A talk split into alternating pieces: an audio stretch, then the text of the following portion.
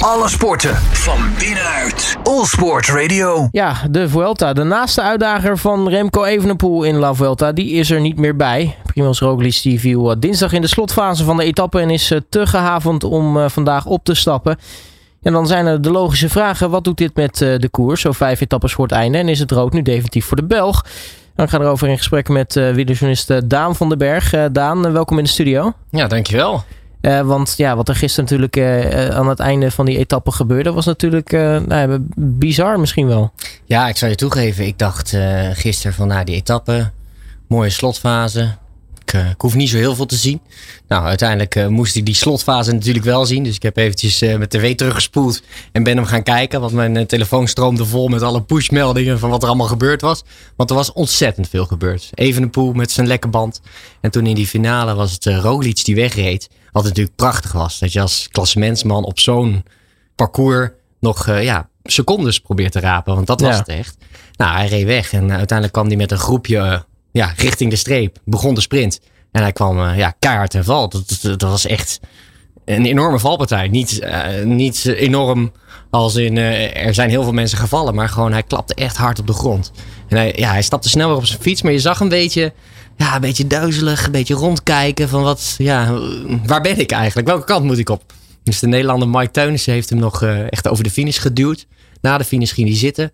En toen zag je eigenlijk al van, ja, dit is echt niet goed. Uh, een hersenschudding, uh, bebloede knie, bebloede elleboog.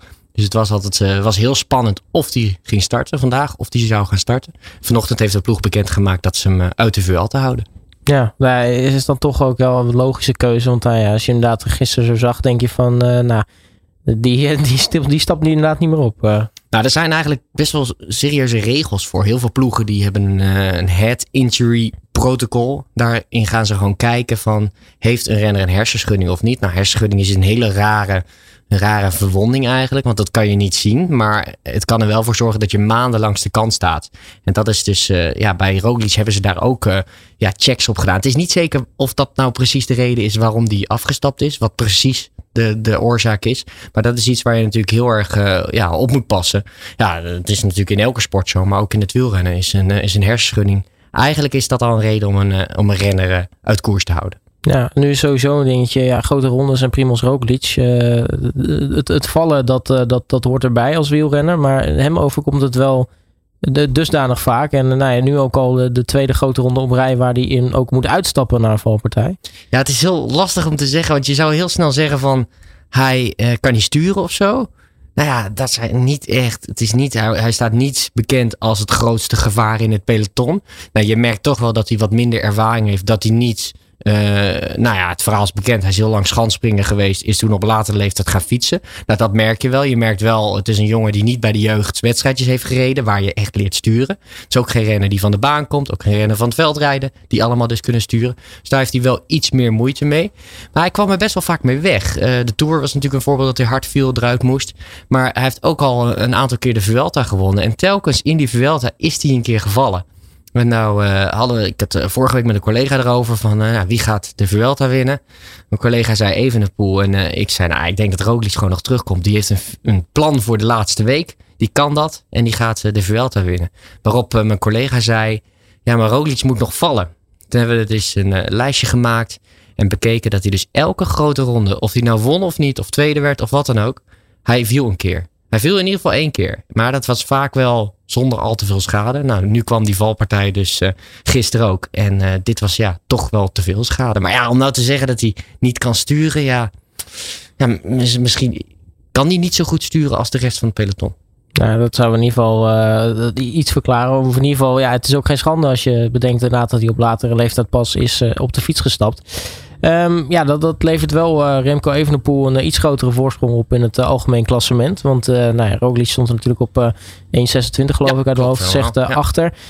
nu is dat Enrik Mas op 2 minuten 1, zeg ik weer eruit uit mijn ja, hoofd. Klopt ook. nou, die, die kunnen afvinken. um, ja, betekent dit met nog vijf etappes te gaan, waarvan de laatste natuurlijk altijd nou, de welbekende uh, défilé-rit is, heeft dit rood nu al gewoon zeker?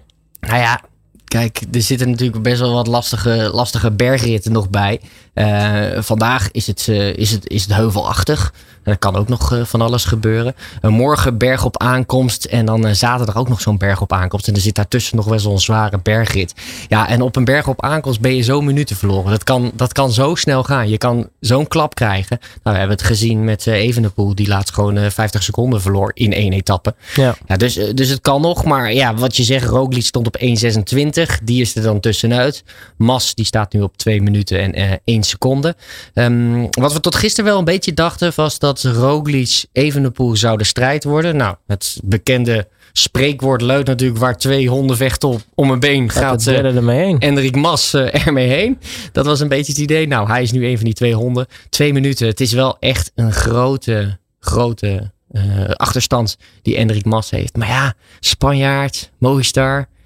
Er is maar één wedstrijd belangrijk voor Movistar en dat is de Ronde van Spanje. Dus uh, het zal me niks verbazen als ze nog allemaal trucken uit uh, de hoge hoed halen om die Vuelta nog uh, op hun naam te schrijven. Ja, want als je Mas en, en Evenepoel naast elkaar legt en je bekijkt de komende etappes, is er dan iemand die nou ja, een betere klimmer is of beter op grotere hoogtes dan? Of, of, of ontloopt het elkaar niet? Ja, dat is, dat is moeilijk te zeggen. We hebben Mas een aantal keer gezien uh, dat hij echt een betere klimmer was dan Evenepoel. Maar ja, als we dan terugkijken naar die eerste week, was Evenepoel gewoon beter dan wie dan ook. Die reed gewoon weg bij iedereen. Reed natuurlijk een ontzettend goede tijdrit.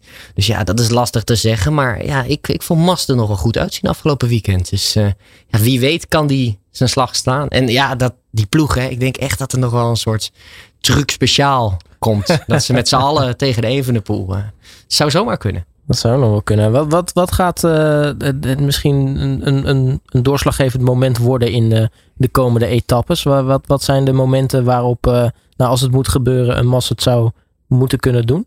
Nou, ik denk morgen wordt al echt een hele belangrijke rit waar we heel veel gaan zien. Uh, dat is de, de finish is dan op, ja, op best wel grote hoogte op Alto del Pional. Dat is een, eh, een aardige slotklim nog na een rit van 192 kilometer. Er wordt echt, uh, ja, wat is het? 13,3 eh, kilometer nog geklommen aan 5,6 procent. Niet super stijl, maar wel een, een, lange klim.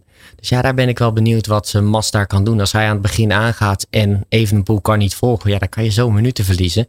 Hij moet het wel morgen doen. Hij moet wel echt morgen al die slag slaan. Hij kan niet wachten tot zaterdag, waar we ook een berg op aankomst hebben. Dat moet Mas niet doen. Kijk, als het 30 seconden was, dan had dat gekut. Maar nu twee minuten. Hij moet echt, morgen moet hij er staan. En ja, ik zeg morgen, misschien dat we vanmiddag al gewoon uh, spektakel gaan zien. Gisteren hadden we ook niet verwacht dat Roglic uh, acht seconden ging pakken op zijn, uh, op zijn concurrenten. Dus ja, wie weet wordt het vandaag wel wat. Wie weet. Eh, en als we die strijd uh, loslaten en we kijken naar uh, nou ja, bijvoorbeeld de Nederlanders.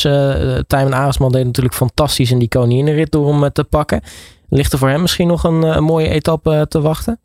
Ja, hij zou het zomaar nog een keer kunnen doen, natuurlijk. Uh, hij houdt van lange klimmen. Nou ja, als je de, als je de koninginnenritten wint in het uh, ene laatste weekend van een grote ronde, ja, dan ben je nog wel in orde. Dus uh, dat kan hij de volgende dagen ook wel gewoon doen. En qua klassement, ja, hij, hij staat al op, op een aardige achterstand. Dus het is niet zo dat ze hem niet laten rijden.